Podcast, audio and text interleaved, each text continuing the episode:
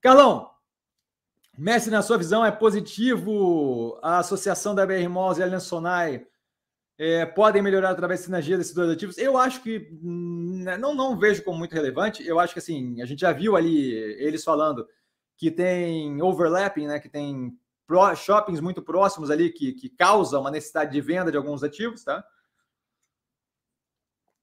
O corpo gestor de uma instituição de shopping center que tem distribuição ali consideravelmente mais ampla, eu não acho que faz uma grande diferença se tem 10 shoppings ou 40 shoppings, então não vejo um ganho muito grande sinérgico de redução de gestão para o tamanho daquele. Eu vejo como pouquíssimo relevante em geral, assim, não é algo que me chamou a atenção.